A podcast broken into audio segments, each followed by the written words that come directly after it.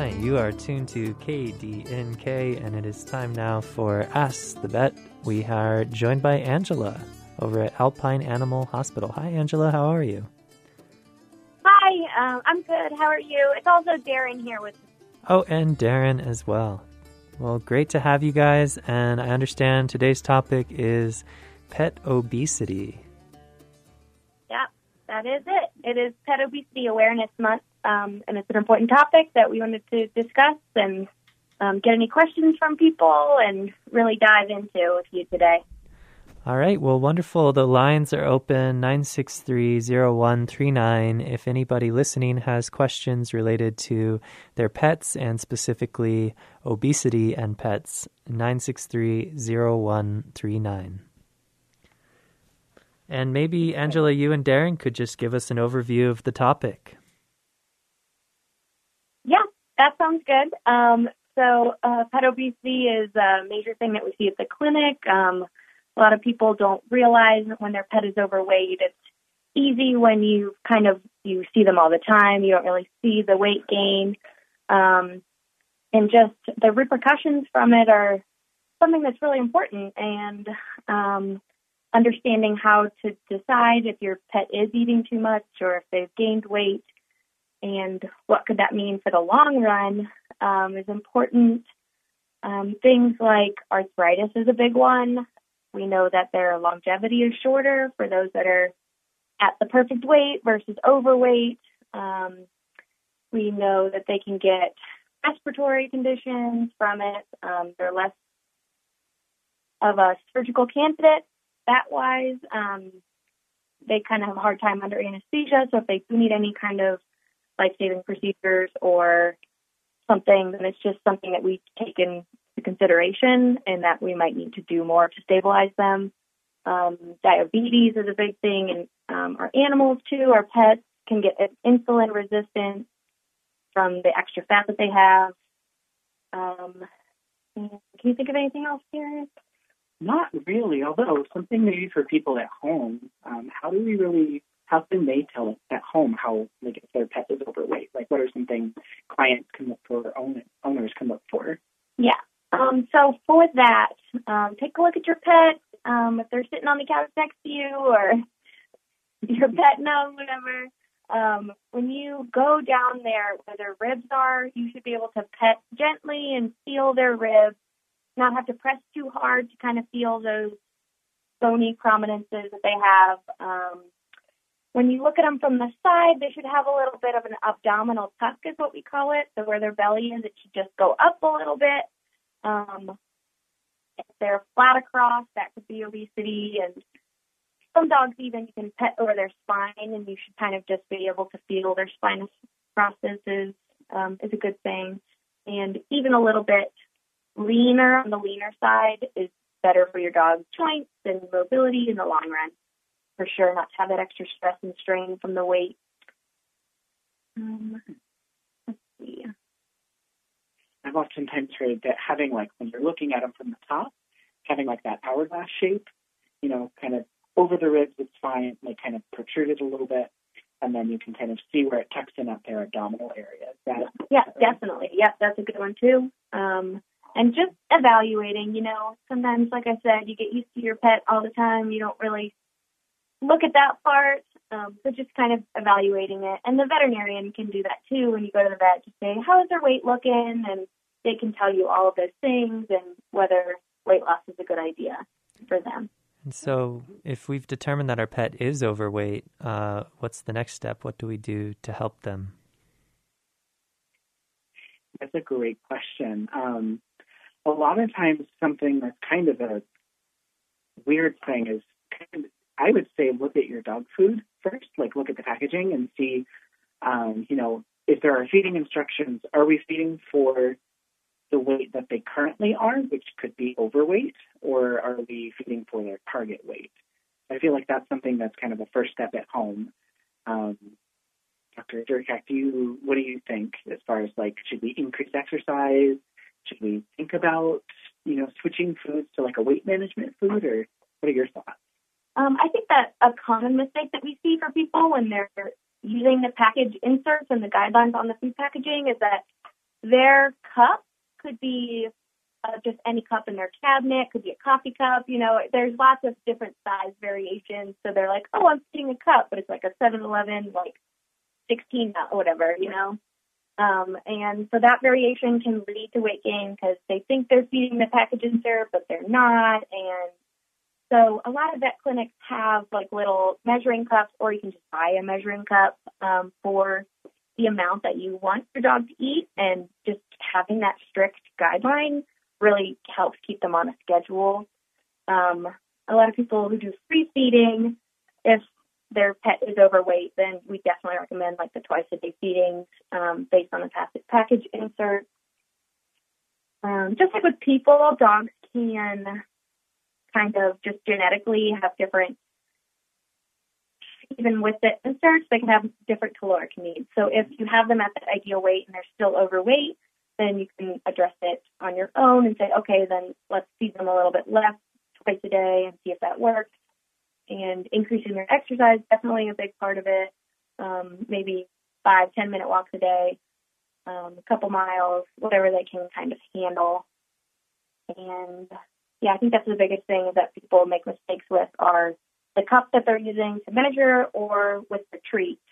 Um, we have people come in all the time, like, I don't know, like we're on a strict feeding schedule, but then I ask about their treats, and it's like a lot of things are um, a lot more calorie dense for dogs and they don't need as much to get the same amount of calories and um, people don't realize that so they get a lot of that overweight part from the treats that they're giving people don't necessarily consider treats as food it's just, it's just a treat yeah and people love they love feeding my dog treats um, it's something i don't want to give up and one of the things to tell people who feel that way is you can decrease their twice a day feedings to compensate for those treats. Like if you're really passionate about the treats, then okay, just like make their morning meal a little bit less, um, so that they're still getting the allotted amount of calories for the day. Well, for those of you just tuning in, uh, this is Ask the Vet on KDNK, and we are honoring Pet Obesity Awareness Month. And if you have any questions on the topic, you can call our studio 96301, actually 2976 for the on air studio, 963 2976, and we will uh, throw you on the air to ask your question.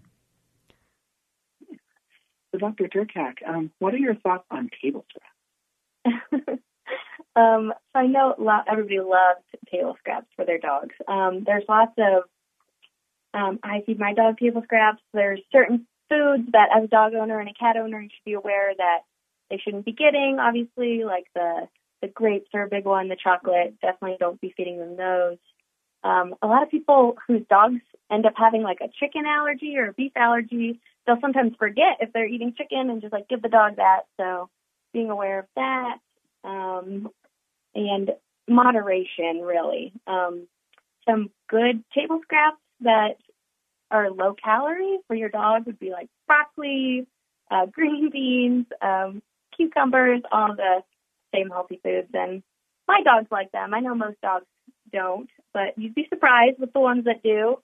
Um, so trying at least with those, then they dog still feels that love from you because they're getting table scraps, but they don't know that they're getting something that's low calorie and still good for them. Um, I think that's a good idea. Um, I definitely find that a lot of people equivalent or uh, you know associate food with love. Mm-hmm. So I, I think part of that does come from that. Um, which is fair because I mean, you know how happy your dog gets or your cat gets. Um, some people's cats do tricks, you know, for treats, right. and it's so fun. And I don't, we don't want to take that away if they're overweight. We just want to make sure that we're compensating in the right areas and hopefully doing it in a way that will still help them maintain their body weight. Exactly.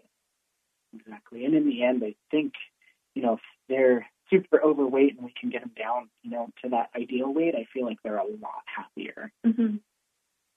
Sure. And weights that's a good point because um, if you have a scale at home, like just like with people, like weighing them weekly and seeing where they're at and really taking an active role in your pet's weight loss, um, I think is important. And I love those Instagram pages where it's like, watch like Fido's weight weight loss, um, like, watch their um, progress, and you see them like barely walking in the first couple videos, and by the end they're just like running around, and people can really see the difference.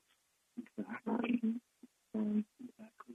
I feel like it makes the world of difference too, because you know the joints feel better, like you were saying earlier, and they're just they're able to breathe a little bit more, especially the pugs. I feel like the pugs are the ones that sometimes look like watermelons as they walk in, the poor little fellas.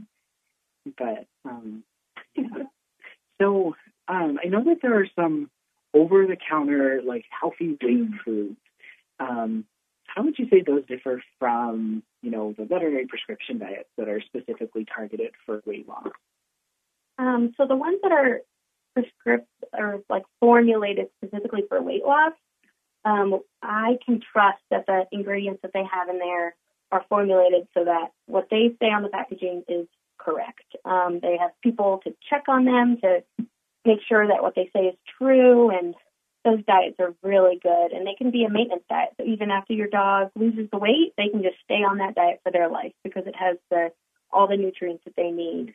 And people usually love it because the hard part, the hard part for clients is um, decreasing the amount of food they're giving them because, like you said, food is love, and they can kind of associate that they have to give them less food, and it makes them sad. So these weight loss diets, they can feed the same amount or more, but it's just less calorie dense, and it fills them up so that their dog is happy. They're getting, if not more food, like the same amount, um, and they're fuller for the day, and it's really good for them. Um, I really recommend the ones from like Purina Pro Plan or Hills that have these veterinary professionals at their base that really do food trials and make sure that what they're saying is in the dog food is there and it's formulated for weight loss.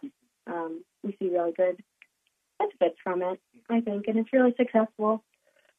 I have seen quite a few uh, people who I've seen you know both sides of that story where they're on that like Hills metabolic or um, they're on another one that is a healthy weight and they've you know stuck to you know cut, cutting down on those treats and you know increasing the exercise um, and feeding the proper amount of food and um, in some cases those over the counter ones don't really work but I have seen the success with those for sure. Um, but I definitely I agree with you in that those prescription veterinary exclusive diets are they're a little would you say more aggressive as far as like getting that weight loss and like the calories there? Yeah, I could agree with that. Um, I think they both have the same benefit. It's just trusting the ingredients right. a little more. Right. Uh, a couple of things I've heard are, um, you know, he seems like he's starving, even though you know, we're on this diet. Um, in those cases, would you ever recommend doing like smaller multiple feedings throughout the day, or would you?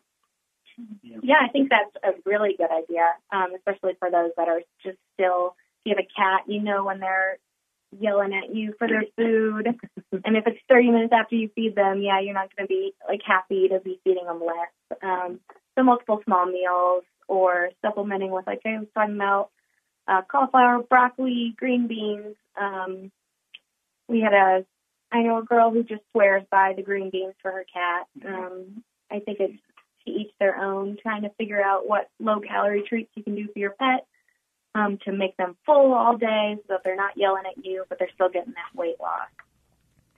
And we do have a uh, a question here from somebody in the oh. studio. Hi there. Um, I am wondering. Uh, we've talked a little bit about joint pain in overweight pets. I'm wondering if people are feeling like the joint pain is just too much that they can't seem to get their pet on a better exercise schedule. What would you recommend for um, helping them through the pain? Um, so that's a good question. Um, joint pain is serious in dogs. Um, they definitely get arthritis, and that can affect the exercise part of our weight loss plan. Um, but if we can really be active with the diet role of it and reducing those calories that way. Um, that'll have substantial effect to, to help them lose that weight and get that weight off their joints. And um, in the meantime, there's definitely anti-inflammatories we can do, pain medications just like people do for their arthritis. Um, so that would definitely help.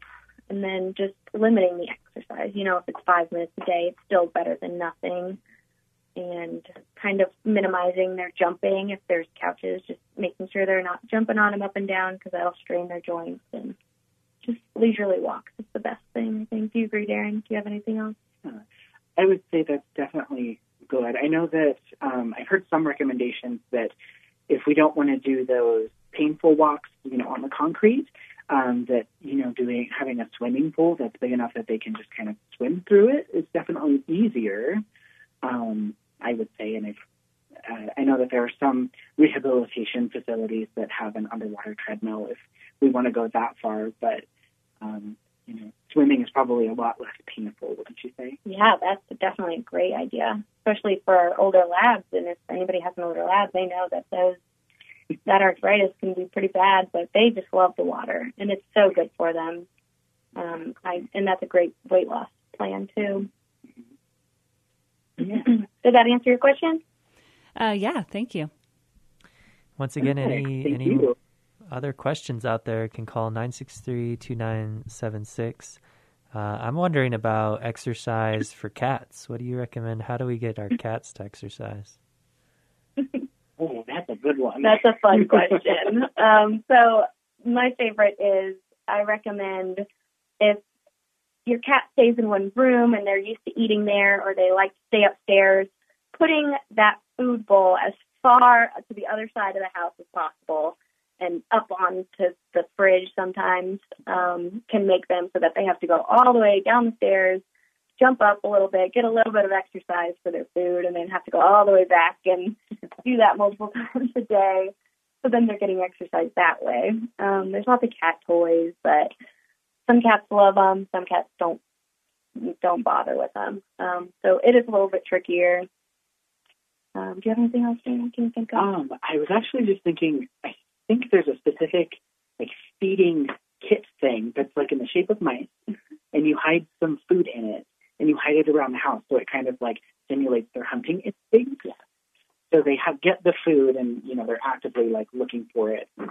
I haven't heard much about them just because I don't know a whole lot, but I've heard that, that those work really well too Yeah. because it's like a game for them. yeah, I definitely recommend that. The cat enrichment toys, the um, the current like thought on them with veterinarians are that cats are supposed to, you know, like in their wild days, they're not obviously not feral anymore, but they would eat like nine to ten meals a day, you know, small meals. So these enrichment toys, it could, you could put their whole breakfast, lunch, and dinner in a ball that they have to just they have to push it around and get the exercise that way, and then the treats fall out just periodically, and they can come back to it whenever they want. Really keep them engaged during the day too, because cats can get bored, and then they start doing things that you don't want them to. So just having this outlet for them, where it's positive reinforcement because they get a treat, and they're, they're actually really fun now. I'm glad you brought these up because they have different levels. So if you give them the easy one and they they get all the treats out in like 10 minutes, then they have a medium level and they have an advanced cat level. So they have a lot of options for you. And I imagine it's fun. I also haven't tried one, but I imagine it's fun to see them pushing it around the house if they'll if they will do that. Um, that's a big part of it. Um, Thank you. That definitely answers the question. And we probably have about five minutes left. So, anybody, once again, who has a question related to their pets and uh, specifically on pet obesity, 963 2976.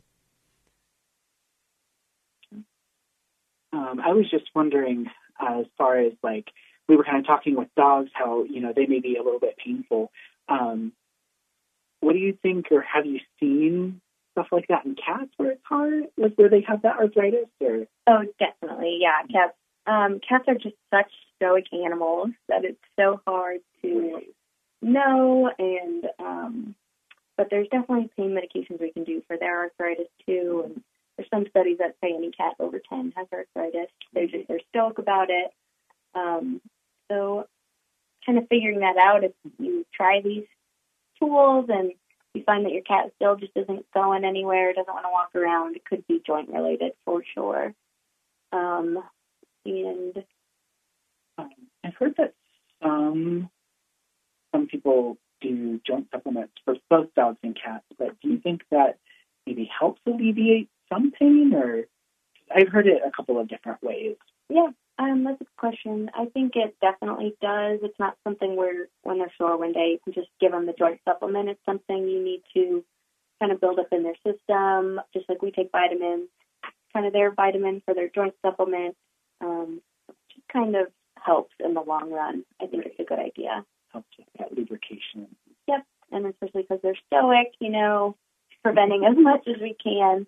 And we see a lot of overweight cats um, because you know those very skittish ones that just like stay under your bed. Mm-hmm. Um, and a good thing to touch on, if we have a second, is multi-cat households because mm-hmm. my sister's guilty of this. You know, I went over and she's got one cat who's lean as can be, and the other one's just uh, quite large. Um, and she just said that you know, like one of them can kind of monitor themselves, and the other one can't. She just free feeds, and that's totally acceptable. And kind of the options for that with that multi-cat household is they have chip feeders, so you can put a little collar on and it'll only let the one cat in, so she can just free feed and she can regulate, and the other one can't get in. Um, another option is um, you can use like a Tupperware or something and make a small hole that the small one can fit through, and the the little overweight one can't fit through. um, there's lots of creative ways to do it, and your vet will be able to help with that. Um, and any questions, yeah, we can help. Absolutely. I before you had mentioned it, I didn't even think about that, but Mm-hmm. that's something that I've seen a lot. Even with multi-dog households, people will sometimes have that really, like a really nice lean one, and then the really chunky fella. Mm-hmm. Yep, and that's harder. You're right because it's like then you can only feed one, or right. Yeah, getting them to on the right track is a process, and you got to stay committed. Um, just like us, you know, we got to stay committed to our weight loss, and, and it's important to remember that for your pet too. Um, and it's worth it in the long run because they'll be happier and they'll live longer, and um, they'll be able to do those enjoyable things that they love. If that's chasing a ball or jumping on the couch with you. Exactly. Definitely. Well, we are just about out of time. Thank you so much, Angela and Darren and Alpine Animal Hospital, for uh, joining us for Ask the Vet today. Yeah. Yeah, absolutely. Thanks, you for having us. Nice to meet you guys. Yeah, thank you. And so, um, would you like to introduce yourselves with the bit of time that we have left at the end of the show? It's a little reverse. That might be important, wouldn't it? uh, my name is Darren. I'm a certified veterinary technician here at Alpine Animal Hospital. Um, I'm Angela Durkak. I'm one of the uh, veterinarians at Alpine Animal Hospital. Well, thank you so much. Uh, and we'll look forward to joining you again on the third Thursday in November. Sounds good. Thank you. Have a great afternoon. You too. You too.